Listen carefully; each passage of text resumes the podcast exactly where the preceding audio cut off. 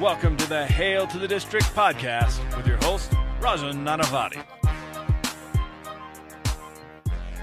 Welcome, everyone, to the Hail to the District podcast. I'm Rajan, he's Patrick, and we figured that given how much of a premium wins have been at this season for the Washington Redskins, we should probably reconvene to break down the Redskins win over the Detroit Lions yesterday and perform something of a quick state of the te- team, team, team, team check over the last uh, of where they are right now, given this miserable, miserable season, um, especially how much has transpired over the last month or two. We figured we should probably get together and talk about things, even though it may not be um, it may not be that enjoyable to do so. But that notwithstanding, Patrick, um, your thoughts after yesterday's win over Detroit?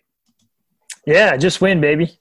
Um, I don't think I've ever been. I don't think I've ever been more frustrated after a win. Um, I was hope. I mean, I wanted us to go one and fifteen at this point. Yes, just to lock in Chase Young. Um, but I think uh, I have a lot of thoughts in the game. I, I, I would like to apologize to anybody that uh, listened to this podcast at the beginning of the year because Dwayne is kind of meh. Um, Apke is is a terrific special teams player. Um, basically everything I said is all wrong. Everything is all wrong. wrong. um, I actually when uh, you know we'll get to the game I guess, but when Apke made a stop on the, on the you know as the gunner, he was the first guy down there every single play. I was laughing. I was like, of course, yeah. It's like the one bright bright spot we have is Trustway and Apke as a gunner. Um, but I don't know. I, I think there's things to talk about. I think it was a it was a oddly fun game to me to watch. Um, just because Dwayne's out there and you can basically pick everything apart that he did.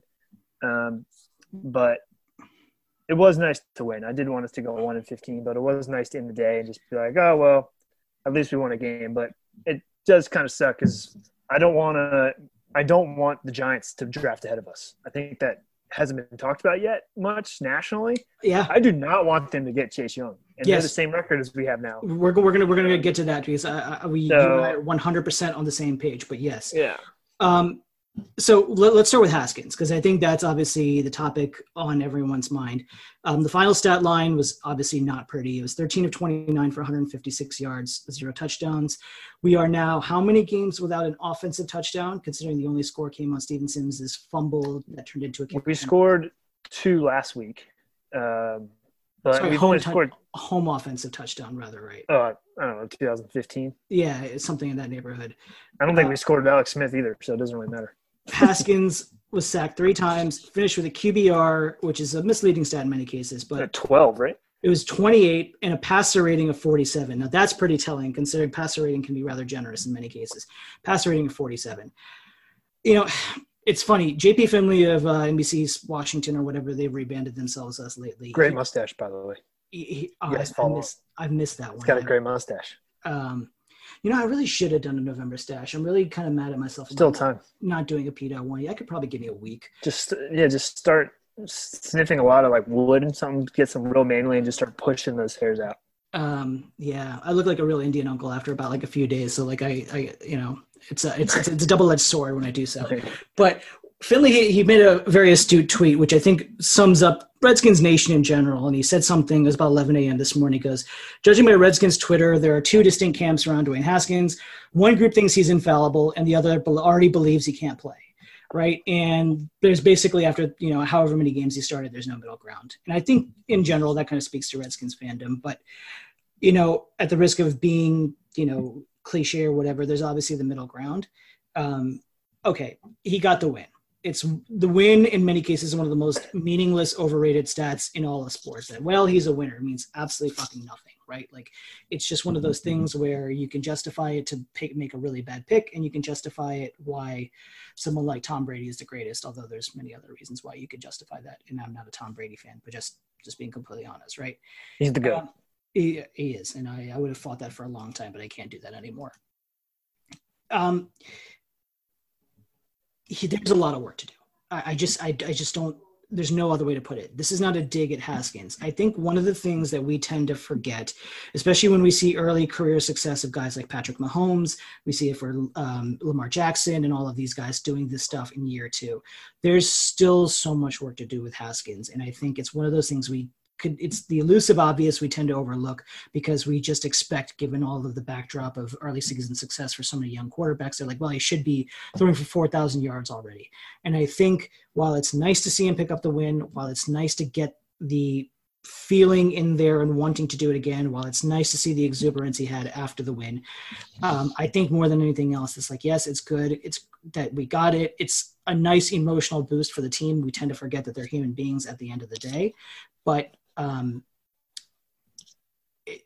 there's just this is a long-term continuum and the fact that this fan base is so reactionary and so knee-jerk about literally every single throw he makes and every single thing he does and every single thing that comes out of his mouth you know we are so focused on the trees and we tend to forget the forest as a result of it. And i think that's just the thing that this is one chapter in a really really really long ass story that's still being written in terms of whatever he is going to be yeah, the the tweet was spot on. Um, I know exactly what you're talking about, and it's funny because um, in my text there with my buddies that we love to call the booze hogs, we're all split behind it too. Two of them are like, he's he's a bust, uh, and two of us are saying, you know, well, three starts, let's let's stick it out. I'm in the stick it out world. Um, I will say though, there are things to point to that like I don't I don't think we know if he's going to be a bust. I don't think we know if he's going to be really good. I, it's he's only started three games in the NFL. Hell, I mean Aikman went what 0 and 15 his rookie year, you know, Something and he figured it out.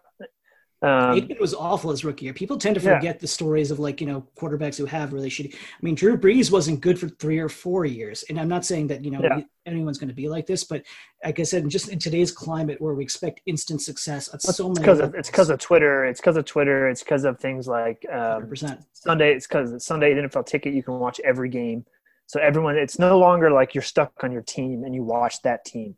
You can watch everybody now. Um, so it's instant gratification, and you have guys like, um, you know, we'll, we'll just use Mahomes and uh, Lamar just because they're the two right now, but like they're amazing. Uh, but I'll get to the reason I think they're amazing. Second, my thing with Haskins right now is like he's got a long, long way to go. He does. Um, you know, I, but I do generally think. I mean, the talent is like he oozes talent. Um, I, I, I compared him to Jason Campbell in the last game because I feel like he throws the ball 100 miles an hour at every single target rather than trying to put some sort of touch on the ball. Yes. There's a there's a play. There's two plays, or really three plays that stuck out to me. The the third one I was going to say was he he had uh, Sprinkle coming across the middle and he threw the ball 100 miles an hour and like Sprinkle sucks. Essentially, he was catch the ball. Um, his worst pass of the game was, at least my opinion, was, and it get, I thought it got overlooked. I haven't seen anyone really talk about it. Is a simple check down to Guice, and it was in the third quarter. It was like the first drive. It was probably the easiest throw in the world. I mean, you and I could have underhanded this thing to Guice, and he threw it, and he sailed it. Yeah, it was a terrible throw. I was like, "What in the god are you doing?" Yeah. So that throw, but then there's the throw you have to Harmon down the middle that we just missed on if he could figure out, I mean, that was an abs, that was a 60 yard rope. Um, now, if he learns how to put a little touch in that ball, Harmon runs under it and scores a touchdown. Um, so he's got a long way to go. He his QBR sucked. Uh, he generally wasn't very good. Um, his accuracy is a huge problem. Yes. Um, and we can get to the whole like wasn't out there for the knee thing, but there are throws he makes where you think, wow, this guy is good. Mm-hmm. Um, and whether you like to admit it or not, and granted, the the Lions gave us the game, like Driskel just gave us the game. Um, but he he led a fourth quarter comeback, and we didn't score any touchdowns, but he played his best when the in the fourth quarter, and that's what typically matters the most, right? Um, so you know, I, I think there's a long way to go. I think um, he's, he needs to clean up his attitude a little bit, but he's also 20 years old or 22, however old he he's, is. So like that's going to change probably over time. Um, but I'm not willing to give up on him. I think he'll be very good. Just it might take a long time. Yeah, I think ho- hopefully, hopefully, our organization gives him the opportunity to be good because I think the reason Jackson's so good and Holmes is so good is the organizations uh, actually support him. Uh, so we'll see. So it's interesting you bring up that point because I want to address that there.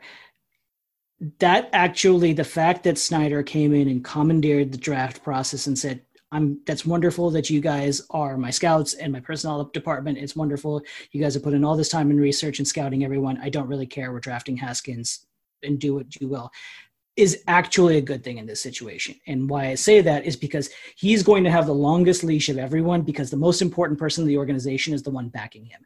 It's going to be one of those cases. It's kind of like I don't dare bring up the name, but like how McCloughan and Jay Gruden had to go to Snyder and said, we can't play Griffin anymore, right? We can't, we can't do this.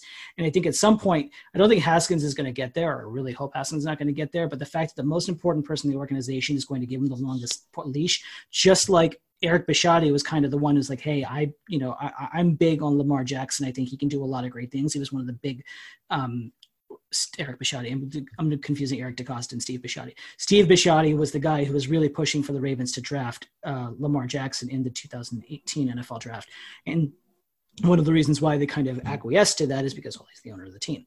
Um, going back to Haskins, I think one of the throws that gets overlooked and it's easy because it's on the, the, the two minute drill as you mentioned that put them in position but one thing that i watched and it got a little overlooked and no one's really talking about it but i thought it did um, it showed a lot of haskins and the good and the bad was it was third and five it was 28 26 seconds left to go right so third down and five and um, you could tell by the design of the play. I'm no Mark Bullock or anything like that. I can't tell you what the Redskins playbook looks like. I'm not. I'm not even going to pretend to do it. But if you just looked at the way Haskins approach the play, there was Trey Quinn was kind of breaking out to his left, and he was running something kind of like an out and an up, right? So he's he's kind of faking like he was going to sit in the flat and make the corner kind of bite on the flat, and then run past him on a go route, right? So that was clearly you could see the way Haskins' eyes were going. That was his first read. Quinn did a really shitty job of selling the flat. He just kind of most, he does. He really does. So Quinn kind of just shimmied over into the flat, did really nothing, and then started breaking, and the corner was draped all over him. And if Haskins was one of those one one read and throw it or not and not really know what else to do, he would have either kind of forced it or just ate it or whatever, right? But you could see Haskins looked at it, saw that that was not open, set his footwork back, and started looking downfield. And instead of trying to force the throw, like I said to to uh, to Quinn, he started hitting McLaurin down the middle on a crossing route, and the guy was actually draped on McLaurin, and he still hit him, and he put it in a position where it's just a little high for McLaurin, but it was only in one of those spots where McLaurin could have got it, right? And that put the Redskins on the 22, set them up for the field goal. But in that same throw, one of the reasons why it was this close to missing was because um, Haskins' footwork was kind of all over the place. And he, what he did, he did this like jump throw where, because for whatever reason, Ereck Flowers was falling backwards and like almost fell into Haskins. And like Haskins did this weird jump throw and to get around him. Like, all right, that's fine. You're athletic. You could do that. But the thing that kind of illustrates is that Haskins got the arm strength. He has the ability which is really hard, especially for spread quarterbacks, to look off his first read or to kind of process. And that's one of the things that I've always found with young quarterbacks. They're very one read and oh shit, what the hell do I do now? And Haskins has shown flashes where he's like, all right, I can start to read the progressions, which again, if you played at Ohio State, you don't really have progressions because you're throwing at guys who are fucking wide open, right? And it's almost that always, always the case in that in that scenario. Um, but at the same time, is is the reason why his throws sail and the reason why he makes you know some of these wild misses. His mechanics, in many cases, and especially it's mostly his footwork. They're just off, and I don't know what it is and like how he's gotten away with it. But I think that's the real thing that if we're going to look over the next year or two, and it's going to take someone really, really focusing on him to kind of fix that part of his game. Um, everyone, it was the I was it the Jets game or was it? I think it was the Jets game where that long throw he had to McLaurin and uh, and it got called back as a result of a penalty. Right? Oh, that was an outrageous throw. Right, but even if you watch that throw, and I'm not trying to hate, right? He's like jumping up in the air and like he's two feet off the ground when he's releasing the ball. Like I, that's the one thing that just seems so strange to me. And I know he was rolling kind of or stepping up into the pocket, but like his footwork just seems so strange to me in so many cases. And I think that's one of those things where if it's going to take a long time to fix it, great, let's put in the time and investment. But that's the thing that's really going to help kind of fix everything around him. And you brought up the comparison of um, who'd you compare him to earlier? It was really astute. And I'm, I'm Campbell. Campbell, right? To me, Dwayne Haskins really reminds me of Josh Allen in Buffalo right? Physical talent, not nearly as mobile and athletic as Josh Allen, but so much raw potential, but kind of just wild with where he's throwing the ball.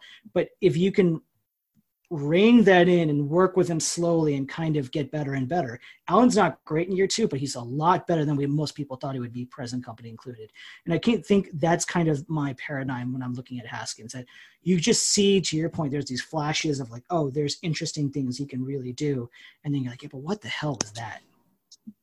Yeah, one you mentioned the uh, the reads that's one of the reasons why I'm like, I don't know if this kid's going to be a bust or not. He might be. I, I don't know. I, sure. I think I think right now, I, if you if I had to predict, I'd probably go bust. But uh, I don't think he necessarily will be because I forget. I think it was a throw to Harmon, who God, that guy's going to be awesome. Uh, Hit on both the receivers this year, man. I know, but there's a the Fox cameras caught him, and he literally went from one read to two read to three read, and then the ball was out, all in the span of like two seconds. Um, and it, his pocket presence is actually pretty good. Now it's it was kind of sporadic early on, especially against the Giants. It was bad against the Vikings. It's better against the Jets. I actually thought his pocket presence this past game was really good. I'm not. I'm. I'm also obviously not Peyton Manning or anything, but you know he stood in there for the most part, took hits, kind of got through it, and you know when the plays broke down, I think he had 20, 30 yards rushing, including that key first down in the uh, uh, game-winning drive. So there are things I think that we can work with, and I'm excited about. Uh, I think one of the things I'm excited about is every time he gets challenged with something, he seemingly gets better at it.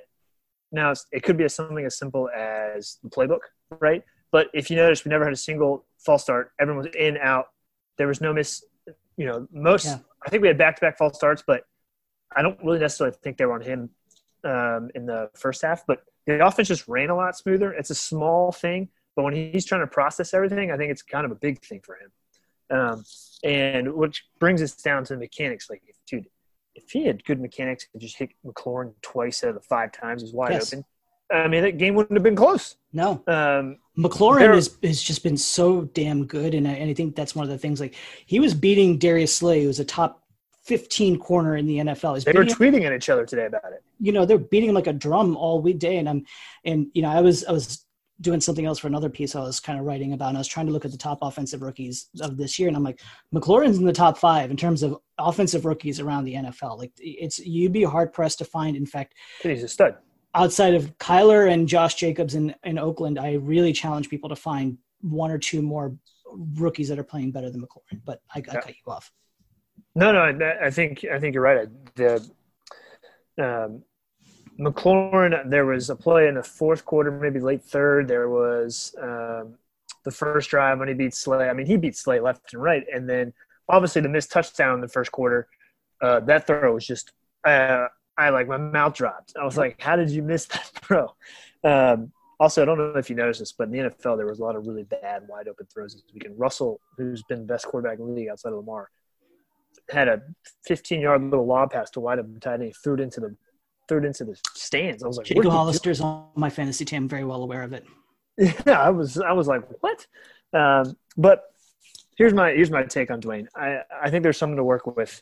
He got he has to clean up his mechanics because his inaccuracy is a problem. Um, but having said that, I think if he fixes the accuracy and continuously gets used to this game speed, and most importantly, we got to hit on the coach. Whoever our next coach is, got it, got to hit on it because they have to work together and they have to work in tandem. So I think if we do the things, I, I think there's something there with Haskins but for the camp that says, screw it, just draft a quarterback. Well, if Haskins sucks again next year, then we just tank for Trevor. So, like, calm down, team.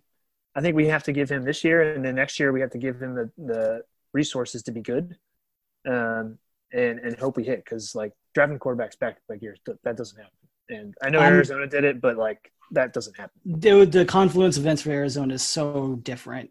We don't have Cliff Kingsbury coming out and and drafting a guy who he declared to be the best player in college football.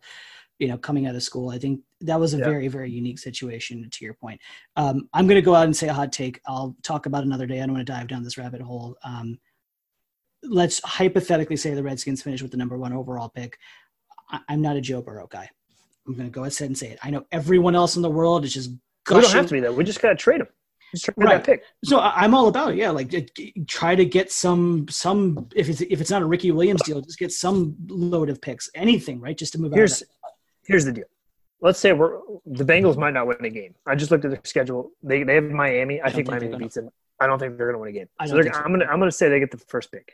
Um, Although I'll say your we, point, the, uh, I think Zac Taylor was about to lose the locker room, and that's why he had to put Dalton back in. They announced they're putting Dalton back in today over Ryan Finley. did they? Yeah, because I feel like he was going to lose the team if he kept trying to play Ryan Finley. Like I genuinely Oh, believe that. So there's a chance they may sneak a win or two somewhere. I haven't looked. I know they play Miami shortly, but Yeah. um, Well, regardless, let's say we let's say we're in that.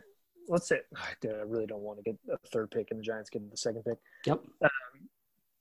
We are contrary to what bruce thinks we are not close by any means. And uh, we're not just like one player and good. Um, I, I want that pick more because it's a king's ransom for people who want you know burrow or whomever or Tua hopefully Tua even though he's got the Bo I don't think it's me too. I, I think right Yeah. now he's probably going to slip a little bit because of the injury. There's a Yeah. long checkered history of injury. I think Justin Herbert's going to make his way up there as the, pro- the process unfolds. that guy can spin it that's one thing I, that's cool about being on the west coast is being able to watch oregon and that guy can throw throw the football outside of this Um, past Saturday, but yes. Yes. Um, but I want to trade that pick for King's Ransom. Uh, at the same time, I'm like, Chase Young is so good that I think you might have to just take him. Uh, the problem is, I don't think we're one player away, and we don't have a second round pick because because of Haskins, Sweat's getting off easy here. That Oh, yeah. dude sucks. Uh, I mean, hopefully he'll be good because pass rushers tend to take a couple years, but like, dude, that whole game against the Lions, they doubled Kerrigan and he was on an island and he had one sack, and that sack was when they just didn't block him. Oh, he's so bad.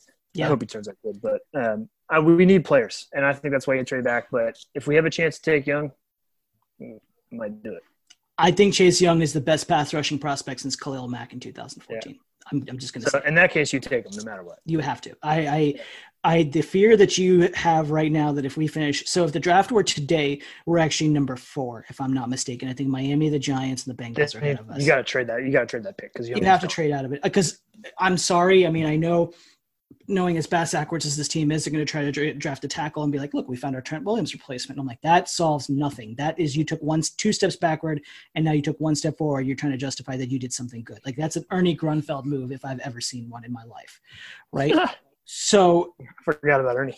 yeah, right. So they're gonna if they try to take, and I know there's like three good offensive tackles that they could potentially kick tires on the top ten. Um, I wrote the piece on the on the HDD site, which I believe firmly that if if the draft were today, I think they'd go after Jerry Jeudy. Um, I think Jerry Jeudy is Oh, I excellent. saw that piece. I watch a ton of Alabama just because of my wife, unfortunately. Um, Jeudy's amazing. I think a lot of people compare him to Odell Beckham. I disagree with the comp. I know he's G. McLaurin and Harmon. Woo! I, I know he's fucking crazy, but my comp for um, Jerry Jeudy is actually Antonio Brown. I think they're so similar in the way they play and their style of game and everything. Is he as like- crazy as Antonio Brown? no, from all intent, for everything I from everything I understand so far, I, I doubt it. I, I don't think he's had that many hits to the head or um, hits of other things. Um, but that that's my comp for him. So I think Jeudy is incredible. I think the fact that he's just a little under 200 pounds might scare some people, but he is just his footwork, his route running, his hands, just out. Well, hands are little. We uh, need. They keep. They keep saying literally every report that comes out of fucking Ashburn is we need playmakers. They won't trade Trent because they're looking for a playmaker. That's the thing, right, John? So, I, as I mentioned that piece, like John Keim, one of his podcasts, right, I think after the Jets game, was like, "Look, the front office is very, very aware of the fact that they have nobody around Haskins. We have literally nothing at tight end." To your point, uh, Davis and uh, Jordan Reed's done. Let's just We have the call it what it is. highest. We have the highest cap hit at tight end in the whole NFL. and we and get literally nothing out of it. It's the worst position on the field every every week. and uh, to the point where we're just playing seven offensive linemen because we literally have nobody to play at tight end. Um, Yeah, I mean, Berg, we- Bergman, Bergstrom. That guy. Right? Yeah, That he- guy fucking sucks. yeah, he screw him after his after kind of giving the Haskins the who the fuck are you? And it's like, no, actually, Tony Bergstrom, who the fuck are you? You know, in, the, in the grand scheme of things, Playing tight end for the Washington Redskins, and they're one and nine bingo. um, you know, there's there's McLaurin, there's Harmon, you know, who are obviously rookies this year. P. Rich is a guy; he's going to be gone. I, I strongly doubt that guy's sticking. I was wrong in this one too. I was excited about P. Rich. I was excited Um, about Trey Quinn. I was. Ex- I was. I was I said about Trey Flowers Quinn. I was. I said Flowers was terrible. I was wrong in all of them. I thought Sher- Scherff was probably one of my favorite Redskins on the team, and that guy has been god awful this year. I mean, Yeah. trash. I mean, it's perfect for us in terms of him trying to get a contract extension because we should pay him for we should pay him a ham sandwich right now from someone who doesn't like ham at all, right? Like that's that's what he's worth because he's been god awful this year. Like it's he's probably over the last handful of games been worse than Morgan Moses, and that's saying something considering the way Moses started the season. I don't know. Moses, Moses, Moses. We so my my text thread I've been telling you about Booze Hogs. We uh, my buddy Chester came up with this thing called the stink meter. Um, it's very very simple, fun. Morgan Moses doesn't even qualify. He's just he's not even able to get onto the meter. he's awful. Oh, he's so bad. Um, all right. Circling back, so Yeah. circling back to Haskins. Although, so, so to finish the point of, I'm all in on Chase Young. I think we need a pass rusher. Um, I, I I would put all my eggs in the basket, and I would be very happy. And to your point, I know. I mean, I would bet great money that if the Giants finished with the number two pick overall, they would take uh, Chase Young without thinking. Oh, that would be devastating. And that's the worst thing. A, to miss out on him, but B, more importantly, watch him in the division. And C, for a team like the Giants, uh, just no thank you at so many different levels. Yeah, no, I agree. I don't. Yeah, especially if we have Moses lined up in the right tackle again next year. Yeah, See you, la- see, see you later. But getting back to Uh, Haskins, you touched on it, and I think that's a really good point that you made. Um, it's another double-edged sword, right? Like he's definitely immature, and this is not a dog whistle about saying anything about him as a demographic or anything like that. There's just a certain immaturity, both in a positive way, like the giddiness that he shows in many cases, the emotions that he shows, you know, the things that he does. He's a stupid 22 year old, and I say that in the term of a stupid 22 year old, not that he is stupid um, in, in so many cases. I think, I thought the comment that he made after the game where they're like, well, you know, you had a shitty game and then you played really well in the last drive. He goes, yeah, I'm a closer. I'm a closer. Oh, it's like- terrible. I'm like, bro, like, the, you know, that's that's not the comment to make. But it, I'm not crushing him in that sense. I think this is just, you know, we're so used to guys being like having the swagger and coming out of a big name school and playing, you know, and winning ten games every year. Like, you just have that and it's like and you come in and it's like you know you're not the oh shucks gee golly I, I I suck at everything and I need to do better type of guy. And like the bravado is, is is good. You need that in many cases. That's how you become a pro athlete. But it's just it was a little tone deaf. But I'm not slamming him. Again this is just an immature it's immaturity. The selfie with the fan. All right. It's funny. It's silly. It's stupid. There's whatever you want to call it. Right. But like it just goes to it. But I'm not saying that he is an immature twerp. He's not you know we have an ongoing thread. We've evolved now into a slack. But like one of my friends i think after a couple he tends to be the knee-jerk reactionary on, in our group. And i think after the i think it was after the giants game he was like so we just drafted jamarcus russell. And i'm like no dude. Like he's not he doesn't spend his time like shoving food in his face all week long. Like the fact that he's immature and stuff like that is great. But also on the other side like the much documented video about him talking to his offensive lineman like what can i do better? I like that. So in the, the the him like him embracing Kevin O'Connell O'Connell right after the game, there's clearly a level of I give a shit. And I think that is so important. Like it's not just I'm here to collect a paycheck. You're not Baker Mayfield. We're like, look, man, I'm just about the commercials now. I already made my success in the NFL, right? Like, I, I and I think as bad as this is to say, I really like the fact that Haskins is getting his ass pounded this year because it looks it, it also exposes him to like, hey, I got a long ass way to go and I got a ton of work to do on my own, as opposed to enjoying success too fast like Baker Mayfield. And I think that's just what it is. He's just drinking his own Kool Aid too much in terms of Mayfield. Um, so the fact that he is wired that way, all accounts, that he asks the right questions, he talks to the veterans, he wants to look, gets input on what he has to do better. All of those things, he's wired, quote unquote, the right way in those, and I think that gives me reassurance for all the things that he has wrong, that he does wrong, or that you know he needs to fix. There's a commitment in terms of his intangibles to want to do so. Yeah, I, I'm also pumped that he's attached to the hip, apparently, to Alex Smith. I mean, Yes, I mean, look at Mahomes. Mahomes is the first person to say, I have been successful in the NFL because of Alex Smith. He literally, every chance he gets, he, he talks about it. So th- there are things I agree with that. You know, the, the missing the, so I didn't actually see um, him uh, miss the knee.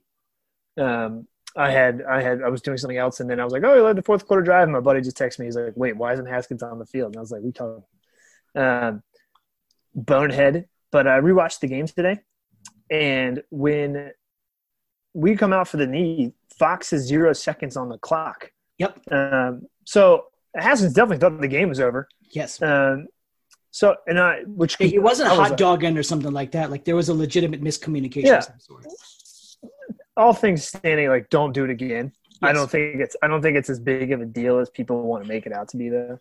Um, though I will say it's like, come on, guy, that's just like one on one. Yeah. Um, it's a talking but- point for the sake of being a talking point, but you should know better. 100%. Yeah, and then I agree with you. that I'm a closer line today, um, or yesterday, whenever it was, is like, dude, get over yourself. Um, so I think there's a lot, but I also, to your point, the embrace with um, O'Connell, even Moses came in right after him and gave Yep. him a huge bear hug. Um, and I think if he didn't give a shit, then he still would be struggling with the playbook. Um, you know, there's there's little things um, that he does that I do think you're right. Like he ran for that first down uh, on the game-winning drive, uh, broke the pocket, ran, dove for the first down instead of sliding. If he slides, he gives himself up two yards short of the first down, dives, gets it, and then he gets up and you see his reaction, and he is jacked up. And the, low, and the part that I actually think was like, okay, the, the players actually do respond to you, is Flowers came over, dapped him up, and was pumped. Flowers ran ten yards down the field to pick him up.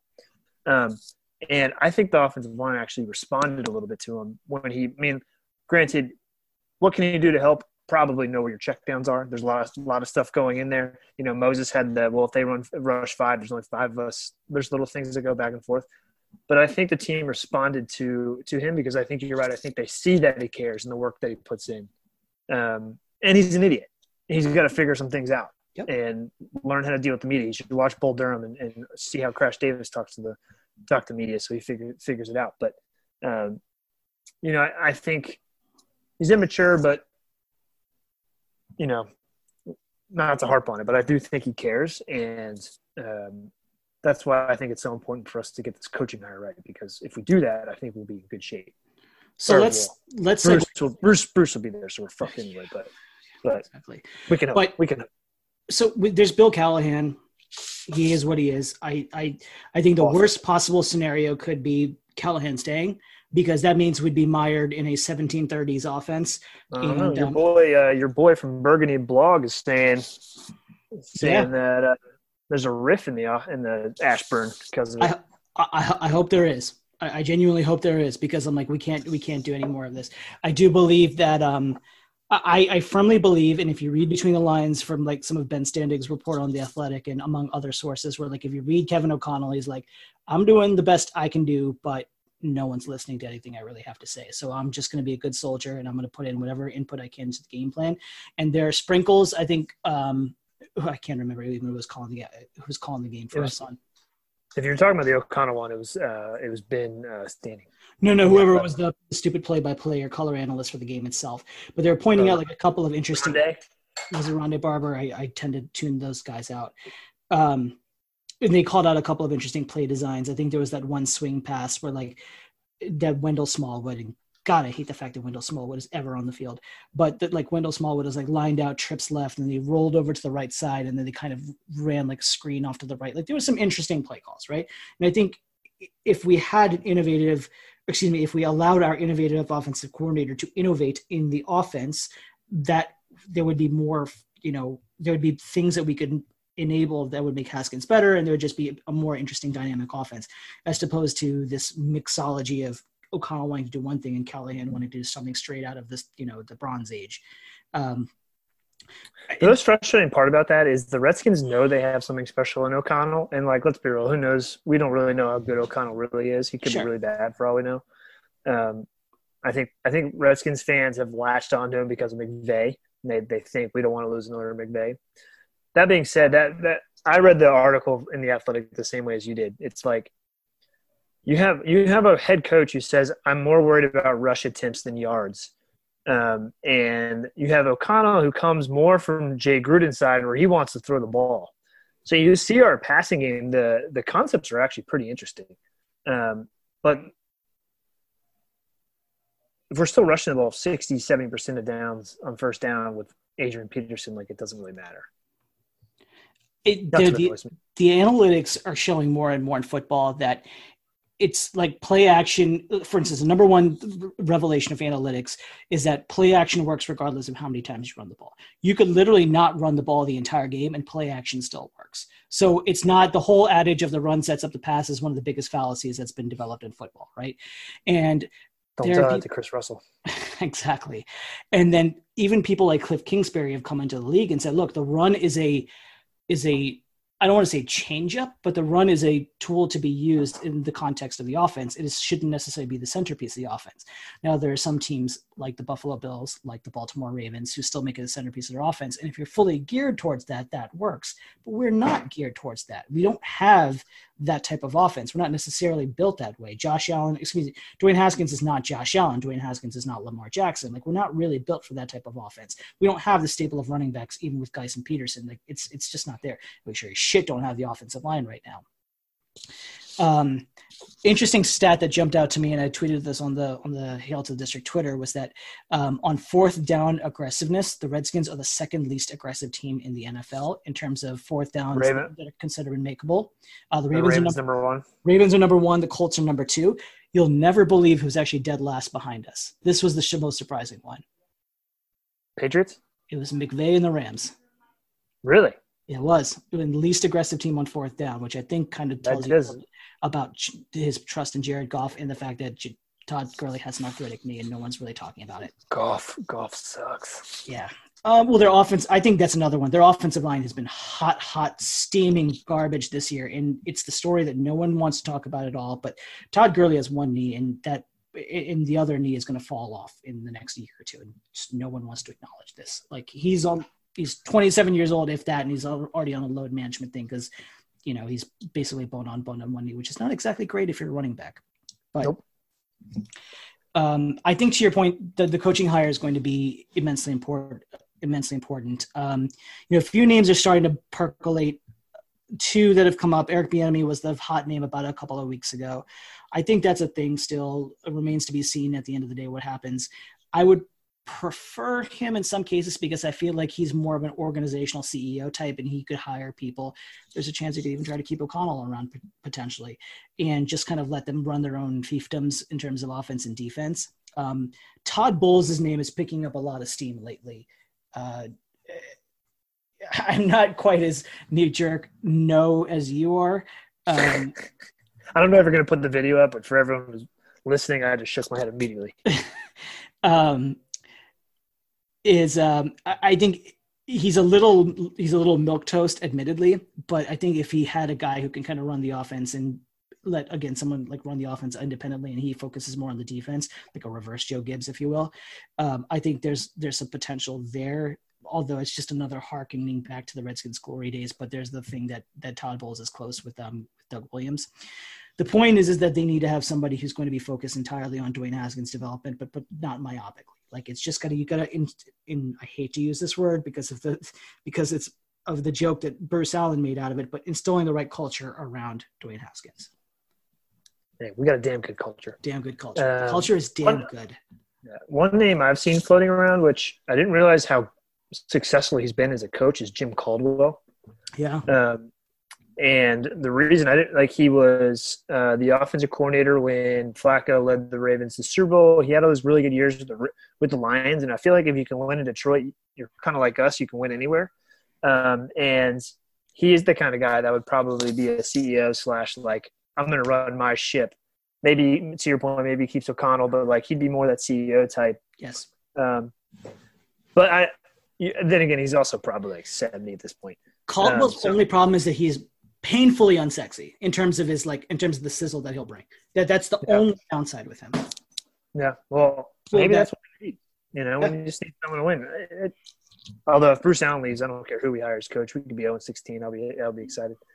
Um, but I will say here's here's my thing with coaching. This is going to be a little bit of a change up for you. Um, so it's no secret that Manusky's the worst defensive coordinator in the world. At least I think he is. Him and Joe Barry can duke it out for who I hate more um, in terms of defensive coordinators. And I think this week was a little bit of um, a showcase as to why he's such a terrible coordinator. For starters, Norman gets benched, right? And we can talk about that if you want, but everyone saw it coming. He's just not very good. Um, and basically, he's playing a little bit out of position, I guess, but regardless, nothing's really happening with him on the field. And then Moreau moves to the outside, which is where we drafted him to play, and which where he has openly said he's more comfortable playing, and he has two picks. Um, one thing this guy can do is run, right? That dude, if that pick he had down the sideline, he was running stride for stride with whoever the ball was thrown to, interception. Then he read it at the end of the game, picked off. So he had two picks. If a player is that comfortable playing on the outside, why is he playing in the slot? If Moreland is openly said he'd rather play in the slot, why is he playing on the outside? You have these two like wires switched. I don't understand how it takes you 10 games to figure that out. Especially because Moreau's been here for three years. So we need a coach who like gets his players and schemes to his players. I'm tired of I'm tired of oh, you know, the scheme didn't work today. I need coaches who know what the hell they're doing. That's that's my little rant on the defense because they actually played well, and I think it's because players were in better position to succeed. I'm trying to look through every NFL team right now and run through my Rolodex. I can't find anyone worse than Manusky. Where I'm like, yeah, that guy's definitively worse than Manusky. I no, it sucks. I was trying to challenge that premise, and I can't. I, I really can't. When was the last time? I mean, we we were actually a little more creative this past week, but the I think it was it was Craig Hoffman or uh, JP Finlay, one of the two. They were like the Redskins rush four a lot. The Redskins never get home when they when they rush four ever. But they keep and rushing like, four. but they keep rushing four, and we just hope that our like Allen's really talented, Payne's really talented, but they're still it's still four against five, and a lot of times four against six if the if the running backs in there. So like to even though these guys are so great, you're still relying on them to win one on one every single play. You have to create pressure. Collins is a great safety in the box. He's proven that this year. Bring him. He's a freaking missile. Um, get creative, do stunts, do something. It's just so hard to watch when you just see this down lineman every single time. And it doesn't get creative. It's the same thing every week, and we get torched. And it's just, oh, I'm so tired of it. I think one of the, it, it's been alluded to in many cases, but I think, you know, we know for a fact that we are awful at third down, at stopping anyone on third down. Um, We're historically bad. We I was going back through this. Do you know we've never led in any game in time of possession in any of our 10 games this year? We've never finished the game with having the ball more than the other team.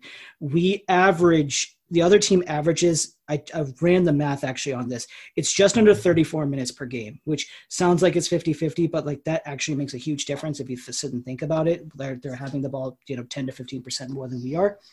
Um, so yeah, and, and I think that's just because the fact is we can't get off the field. And I mean, how many games, especially early on when we harbored false hope, where did we have our, our backs broken, especially in the third quarter, right? Because we just can't get stops. I mean, it could be third and 43 for all it matters, and they're still going to be able to get off the field because, I mean, we still wouldn't be able to get off the field because, you know, Greg Manusky. And I know the defense has played slightly better since the change at, uh, at head coach, but it's still a bottom 10 defense in terms of the pass and the run. So, you know, it's, it's Think a shit tackle by any other name. Think about this way. Think about how bad Mitchell Trubisky is. Just think about how bad he is. Yeah. Now, they have a receiver on their team. I forget his name at this point, but had 12 catches in his whole career coming into the Monday night game with us, and he had three touchdowns in the first half. Taylor Gabriel. Yeah, like come on. Mm-hmm. We made Mitch Trubisky look like the number two overall pick yeah, that he, he was. Like, he looked like Steve Young. I mean, let's just call it a space spade, right? Like that was one of the most abominable things I've ever seen. Like, I, I wish we played the Ravens just to see what Lamar would do to us. Trubisky couldn't throw the ball into the ocean if he's standing on the beach, and he had almost he had 230 yards and three touchdowns against us. It, it's unfathomable. But, we beat we beat uh, Josh Rosen led Dolphins team, mm-hmm. and a dude Driskel that was playing wide receiver for the Bengals two years ago. So that's all you need to know about our two wins in the NFL. And we were a yard away from losing to the Miami Dolphins. We need can't remember that. Uh, yeah, you talked about the Josh Rosen component, but yeah, uh, Fitz, Fitz magic almost got Fitz, us. yeah, it, it, we, it was a bad play call and one yard away from losing that game. I'm actually convinced they tanked that call on purpose. I'm I wouldn't. I, I, wouldn't put put it past them. Um, eh, we, we said it before this season. That's the frustrating part as we lamented over the first few games. That I won't call this defense star studded by any stretch, but there are pieces. And the fact is, we are the team in general is the master jamming square pegs in the round holes, but that is not more. That is nowhere more evident than on the defense. Um, uh, we are perpetually playing players out of position, and uh, and frankly speaking, I am not a defender of his. But I think one of the biggest reasons why Josh Norman has been such trash over here is because I don't think we've ever figured out the best way to leverage whatever talent he has. I mean, I, I think that's just a fact. No, I, I, you're 100 percent right. We talk about this amongst my friend group all the time. How he's just criminally misused. It's, it's criminal, like the way we use him. Um, and like those times he does get beat, well, even when he came over to the Redskins, you know, I don't know if you remember this, but like he only stayed on one side of the field and never followed the best receiver because like he was a zone corner and he locked it down. He's not a man-to-man corner because he's pretty good at coming up and jamming receivers, but when He's he plays off, press corner. yeah, but when he when he's off, people get ahead of his team. They can run by him. He's not the fastest cornerback in the league. He's not. So You put so like we set him ten yards him. back, Yep. and he gets burned because of it. And it's like it's really frustrating. And I, I like part of me feels for him. Um, also, I'm also just kind of tired of him because he's so much money and he's misused. So might as well move on. Um, but as far as like that, I even think like this is I I don't know if this is a hot take. I don't know if this is a cold take. I don't know what kind of take this is. Even though Ryan Kerrigan is only two sacks away from becoming the Redskins' all-time leader in uh, sacks, I think he's misused. He- We have a three-four. He's a four-three end, in my opinion. He should be. His hand should be in the dirt, setting the edge. That's what he is. Instead, we have him freaking dropping back and covering like Darren Sproles in the flat. If Ryan Kerrigan is ever dropping back and coverage, something is very, very wrong, and that's not. It happens every game. It Yeah. happens every game. It's I, I just like I, I just I don't think I, if uh, you can tell I'm already at a loss because it happens every week. And now we have Sweat, who's this physical freak, Mhm. and we Don't know how to can't use it. him- we don't have any. Uh, we have no way of untapping what he can do. I- Um, I think the same goes for Ryan Anderson. I think Ryan Anderson's talented. He has his flaws. Um, and if you want any, so Ryan Anderson's one. I think we've never figured out fully what to do with him because there's a disconnect between McCloughan drafting him and whatever the coaching staff was at the time, whether it was Barry or whether it was um, we've made the switch over uh, to Manusky. They don't know how to use him. My argument still be that he's a he's we should put 10 pounds on him and be play him as a defensive end because I think that's probably his better position. He's too big and uh, he's too bulky to be an outside linebacker, or he's a 4 3 Sam linebacker. Um, but if you want, it, it- there's no more damning evidence about our inability to maximize the talents of our players than Preston Smith in Green Bay. oh, he he's even come out and said it's because of the scheme. Mm-hmm. He's what ten sacks? Did he have a sack last He's night? been an absolute monster over there. Um, to no surprise to anyone, uh, he was a first round pick p- talent. We drafted him, I believe, was 37th Second, overall. second round, yeah. Yeah, something right in that general neighborhood. Maybe it's in the early 40s. I can't remember if we traded back, whatever it was. Um, and yeah, he walks and he all of a sudden, you know, is playing at a near Pro Bowl level, whatever that means. And and as you said, came out and said, like, what was they're like, what's the difference this year? It's like they know how to use my talents. I, I mean, how much more candid do you need to be? You know, it's funny that um, McCloughan has since gotten some shit about his draft classes, and like I think a lot of it stems from the fact that he drafted Doctson and Sua. Sua was Um, the big one. Yeah, I mean, yeah. Doctson, so you, yes.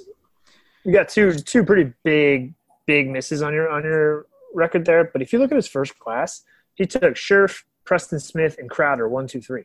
Mhm. All three of those guys are good. Um, I mean, Scherff hasn't been great this year, but he's he's going to get paid. Um, Smith is Smith is turned into a borderline all pro player. Not quite, but you know, to your point, he's going to make the Pro Bowl. And then Crowder is going to lead the Jets in receptions by miles, and our offense misses him big time. Now we're dealing with freaking Trey Quinn, who is terrible, and Sims should play over. But the more of the story is like, I don't think people realize how good Crowder really was when he was in that slot position for us and healthy. Being healthy was important, and he not very good at returning punts. But we had no one else to return to us anyway, so it didn't matter. we all expect general managers to all of a sudden like if you're a really good general manager you're hitting on every single one of your pick but let's let, let let's just finish this scott mccloughan had shitty drafts narrative right 2015 you said it scherff preston smith jamison crowder and kyshoen jarrett in the sixth round right those were solid picks austin Reiter, if i'm not mistaken was our seventh round pick i believe is still in the league and he's still playing at the moment right Starts. Um, he starts, right? So it's not like that was a shitty pick.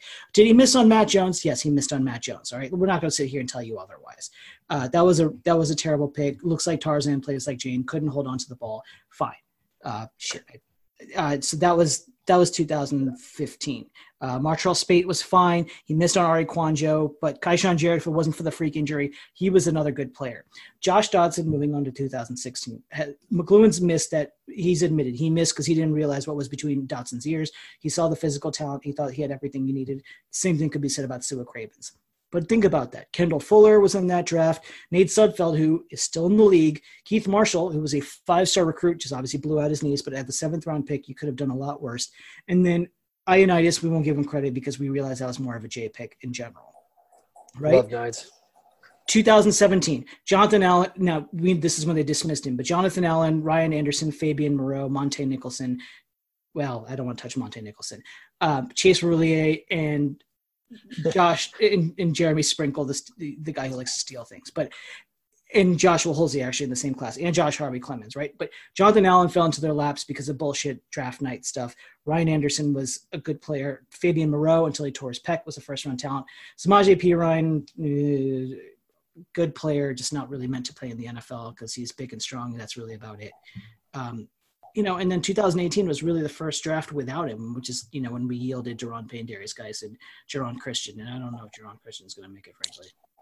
Why did he start and then not play the rest of the games? Has that been know. has that been like Donald Penn's terrible? Um, I mean, he was good. I know, but like Donald Penn's not going to be here next year. Christian no. will be. We might as well play him. and know. it's like they're, they're, they're that position. Oh, I, I definitely think they will, and they'll do it by trading the best left tackle in football um, to get picks so we can get a left tackle. Um, right. um, yeah, I mean, McCloughan, I think I think you're right. Everyone expects these draft picks that new GMs make to be like, oh, you know, we're going to hit on seven picks, and all of a sudden our team's going to be great. He hit on a few good ones, uh, but I think what McCloughan did is, and you kind of, you know, playfully touched on this earlier, but uh, that sounded weird. Um, the, the the culture aspect of it, McCloughan's established a culture of winning. He was on the field. He was football uh, players. I yeah, I don't know if you remember this, but like there was a moment when uh, Breeland like blew up in a meeting at Jay and stormed out, and it was actually McCloughan who brought him into his office to calm yes. down. And you know who hated that? Bruce. BA. Oh, absolutely. Yeah. And then um, obviously I sent you the article, but it was sent to me about uh, Trent Williams being like, you know, Scott McCloughan saved this franchise, and lo and behold, two years later he's gone. Mm-hmm. Um, I don't. I mean, I'm, I'm sure it definitely sounds like he he had probably some some alcohol problems, etc. I, but like, I see. I, am going to disagree with that. I think that was a total smear. You know, I think it was a total completely? smear job. I think even though we won the grievance. But the thing was, is that so okay? Maybe I don't know. Like, I don't know. I, I hope. I hope. I hope you're right. By the way, I think somebody got like he. They caught him with like he might. He might have had two, three beers instead of two, or four beers instead of two one night, and they used that. He wouldn't play putt with Danny and Bruce filmed the whole thing. They did like they did Jay Gruden dirty, right? Like, come on, like you know, leaking that video of him doing the beatnik thing on the middle of the street and like yeah, you know, yeah, with the girl oh, right before that. they fired him. Like, come on, and like people reporting like this video is two or three years old, so they had it and they went ahead and leaked it at a strategic time. Like, come on, like this is a it was a total smear job. This is our mo this is what we do. Yeah, it's so stupid. No, stars, Trent, Trent Williams. Let me with the with the whole, you know, the, the well, you know, we we had formed you. You had cancer years ago. You're just too stupid to get it checked out again. Like this is our public, our mo. We smear the guy before we push him out the door. Yeah, the the J videos are hilarious. Uh, I told you drinking beers with that guy would be awesome. It really would. Uh, um, but I like to your to your point about missing on the on the draft picks, hitting on the draft picks, but like the football players thing, I think keeps coming back to me. He had that tan suit. He was on the twenty yard line, like he was playing in the game. The players respected him. Um, he was a scout. I mean, that's what he did. He just yes. loved football. Yes. And what do we do with his two years? We had winning records in both years, um, and we haven't had back to back winning years since Gibbs. I don't think before that. Yep. Uh, or Gibbs won. Um, no, we and back to back in Gibbs too. No, I think we went six no, we and ten playoffs, six no, and ten playoffs. No. Yep. Um, and as soon as he leaves, like the thing just goes to shit. Um, and it started like with the Alex Smith signing. It was a bad signing. It was, um, you know, going and getting signing Mark Sanchez to play football for us, um, and then I think the most malpractice thing he's ever done is, and this is saying a lot because there's a lot of things, um, is drafting Dwayne Haskins and then alienating Trent Williams, who's the guy that's supposed to protect him on his blind side. So you're literally setting this guy up for zero success. Um, not to mention not giving Jay a contract extension or firing him, and then firing him five games into Haskins' rookie year to let him play for Callahan. Like we have set this kid up to fail, and it all starts with Bruce. I don't know how we got here, but I fucking hate him. My wife's laughing because she knows how much I hate him. It's he's the most. I mean, uh, political aspirations aside, or political discussions aside, he's the most hated man in Washington. Even in fact, regardless of what side, the, he's I, more hated than Dan. That's I, hard to do. I, I, I genuinely believe that. I do because I will make no apologies for who Dan Snyder is as a human being because I think he's as vile as they come. Um, but Snyder has done, in certain instances, shown some level of compassion, like in Sean Taylor's passing, even with some of the stuff about Trent Williams, like in going and getting. Trent's come out and is like, no, he's still my boy. Right, and, and there's many cases where I mean, he's still Alex Smith still seems to hold him in, in, in good regard. Sits in his box every game. So I don't think Snyder is as reviled, and I don't think you'll find anybody in that organization who's. I mean, we made, we joked about that comment that Adrian Peterson made, who is going to be a proponent of, of Bruce Allen. Like I think he's universally loathed, loathed among everyone. I mean, um, he the um, speaking of Vince Danny Athletic, he wrote an article about what scouts said about Bruce Allen and it's wildly entertaining because um, it just rips everyone just rips Bruce Allen. They're like, yeah, you know. And then he's also ranked the least trusted GM in the league mm-hmm. by I forget who CBS maybe. Um, it's like it's like I just don't understand. But I know we always end up on this topic. I just it still baffles me this guy still has a job. At this point, I'm kind of like, wow, good for you you know, I, I can't. I think it was La Canfora who said that. No, it was Jay Glazer who said that the only reason around because he's a he's a Coors and Wings buddy. That's it. He just he's a he's he's he's Vinny Cerrato 2.0. I mean, let's just call make me your core. Make your your cores and uh, wing guy. I'm, Guys will be getting cut so fast. Yeah, right. Exactly. There's a thousand guys who are going to be your cores in in in, in, in wings guy, and DC yeah. even have good wings. So I think I think the the biggest thing about so we talked a little bit on the beginning about the like I don't know if we were talking about this on air, if we were talking about this before we started recording this, but the idea of like the Caps won the world, the Stanley Cup, DC went ape shit. The Nats won the World Series. I don't, I wasn't there unfortunately, which is a big regret of mine. But I went ape shit. Um, if the Redskins won the World Series or Super Bowl, what would happen, right? Yeah. And like I think that the city's just lost so much interest because because of Bruce. No one, no one really cares. Um, and kids like grew up with these winning teams. And what I was getting to is the fact that like the one team that's not winning is the Wizards, or outside of the Redskins. And what does Leon, Ted uh, Leonsis do? He goes and talks to like a hundred, famously now, like a hundred different people from Obama to um, Sashi Brown to yeah, among everybody. Why? Because he's trying to figure it out, and he's. But granted, he fucked up with Ernie for 16 years, but like he but learned from it. MO, he owned, his mo has always been to hang on to a guy for five, two, five years. Yeah. Too and, but he's like in the post. He's doing interviews. He's like, "Hey guys, this one's on me. I'm trying to fix it. Here you go."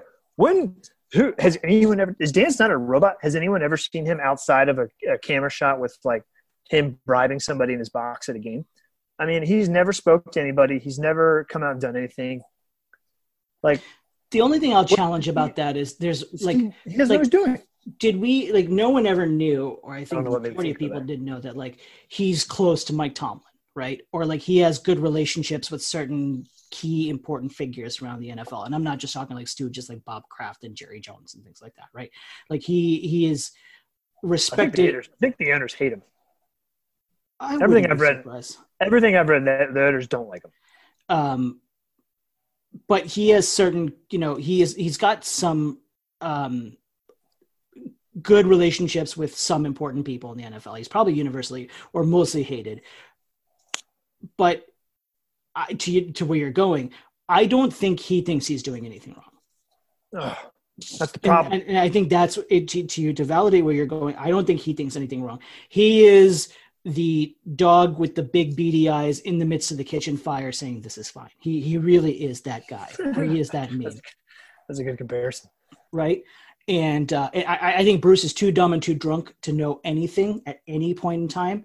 And I, I think the line that's been off-stated so many times that don't forget we were six and three at one point last year is the most is the most blinding and damning thing about this organization. And it's something that everyone has pointed over to over and over again that they're so diluted and i think more than anything else you have to remember that snyder is still making 5 to 8% growth every single year on this franchise. So no matter yeah. what we're doing the fact that the stadium is now 50% empty every game for, i don't know where the fuck the money's coming from but it's still coming.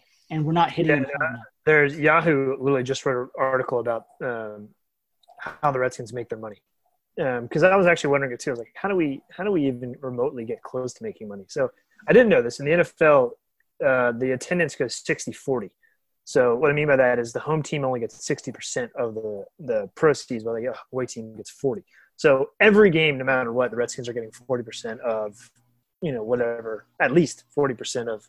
So like the home games, I don't think matter as much, the pricing, the concessions, etc they have so much money based on sponsors they're just raking in cash.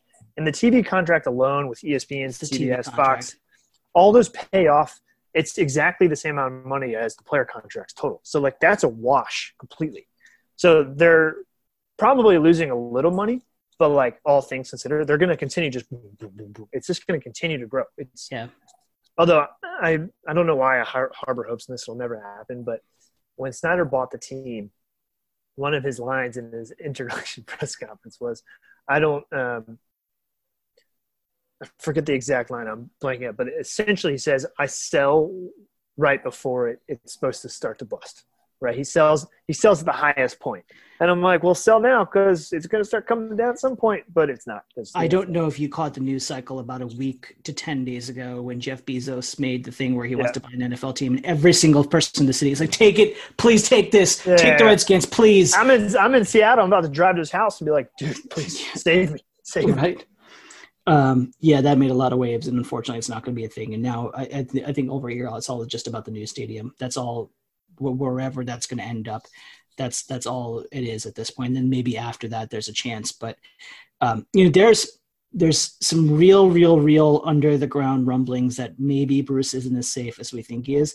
But I don't think there's enough. Yeah, how, to- how accurate is Burgundy and blog? I don't even think that was Brent necessarily over there. I think there's been other whispers and stuff like that that like don't like don't completely despair. It's not 100% hopeless. But at the end of the day, there's no re- there's nothing concrete to hang our hat on because everything that we've heard from trusted sources is that nope he's fine. And that's part of the reason why you asked me my thoughts of the game like right off like that's why i want to lose so badly. Uh, I, I want to embarrass ourselves every week just so bruce is gone I had a coworker walk up to me this morning. He goes, "I can't believe the Redskins won," and I said it was 100% Pyrrhic. It was a Pyrrhic win. Like the, it's a win that actually did very nothing. It, uh, that did very little. In fact, might have been detrimental. One from a draft position, and two, we can't sell hope. We cannot sell the illusion of hope. I, I, I ranted about this on one of our early season podcasts. I think the worst possible thing anyone who loves this franchise can do is support the status quo. I see all these Redskins fans on Twitter, and they're like, decked out in burgundy and gold and going to the game and drinking the beer. Far, the hog farmers. And like and just going to the game like I'm a true fan. I'm like, no, you're a fucking idiot. That's what you are. Like you are supporting the situation that we're in right now, and in some fact, you're actually enabling it. You are literally handing crack to a crackhead and wondering why the crackhead is not getting better. That's what you're doing right now. You're going all the way to Landover, Maryland, to watch football games at FedEx Field, the worst stadium in the world. I, I in, I've I've always hated the idea that true fans support the team no matter what. No, true fans root for the best for the team and want to see the team succeed, not reward poor play and, and raging incompetence and even more raging corruption. Well, the good news is we still got a chance to win the division. yeah. So credit. I want to give a shout out to um, at Miss at hey Mr. underscore Carter if you happen to be listening to it because he went out on Twitter today and calculated that the Redskins are still mathematically not only eligible for the playoffs but mathematically eligible to win the NFC East. That's how bad it is there is a mean, there's a universe where if the Redskins, I mean, it's obviously a bunch of ifs and buts, but it's mathematically possible. And it's not even like some crazy ass tie scenario. It's the Redskins win out, Dallas loses out, and I'm signing me up for Dallas losing out. I'm always about that. So the Redskins completely win every game remaining on their schedule, putting them at seven and nine. Dallas has to lose every game on their schedule, which I believe would put them at six and ten, if I'm not mistaken. Um, the Eagles have to lose every game except against Dallas, and the Giants have to lose every game except against Philadelphia. And if that happens, um, yes, and if that happens, the Redskins win the division. so you're saying there's a chance? So you're saying, and then at the end of the season, we're going to say, what was all that one in a million talk? Yeah. Oh man, that would be a disaster. That'd give Bruce all the firepower he needs. Um, yeah. Selling that hope, man. Selling that hope. He's still going, We to, going to people say we can still win the division. Oh man, the only hope we got is Guice and McLaurin seem to be both pretty good. Um, that's the only hope, in my opinion, we got. To borrow from Bill Simmons, uh, um, if the, we decided that we need to cut Wendell Smallwood, I'll drive him to the airport so we can get Derrius Guice some more reps. Yeah, why is he playing? I don't know. It's one of those myopic things where like he probably practices hard, so the coaches love him, and it's like, I- get it. We'll always reward the guy who practices hard and doesn't play well over the guy who may not have the best practice habits, but actually would be, you know, beneficial to the team. I don't even think I don't even think AP should play. It's like, dude, you're you're old, washed up. We should have traded you, but we're too dumb of an organization to do it. What's going on? Like, just give, just let Guice be the guy and see what you got, and let him run and get comfortable with Guice and or uh, Haskins. And he's a good pass blocker. He runs freaking hard, and dude's got more speed than I realized. When he turned the corner against the Jets, he took off. So just play him. We he's tend to future forget anyway. because you feel like he's been here forever. This is Guice' what third game in the NFL? Yeah. like third. Exactly. Like, yeah, it's- he's had three so- games, and he's only so- finished two. I was I was thinking he's so early in his NFL development. Like, hey, maybe we should use him. There's less tread on that tire. Yeah. Instead, instead we're handing the ball off seventy percent of the time on first down to a guy that's been in the league since like Madden 02. Doesn't matter how what you do, how you do on those rushing attempts, as long as you run the ball. Even if you hit the line of scrimmage and fall over, that's okay. Signed, Bill Callahan. Yeah, stupid. All right, we'll call it a note on that that uh, that enthusiastic uh, that enthusiastic tidbit. So thank you for everyone who's made it to this far. If you haven't done so already, please make sure you subscribe to us on SoundCloud and uh, or on on iTunes and follow us on SoundCloud. Um, hopefully, we'll pick up a little more pace towards the end of the season and look ahead to the off season because frankly, that's all we have to look forward to, unless the craziest scenario of us winning the champ uh, winning the NFC East division actually materializes, which it won't. Um, but until then, thank you so much, and we will catch you next time.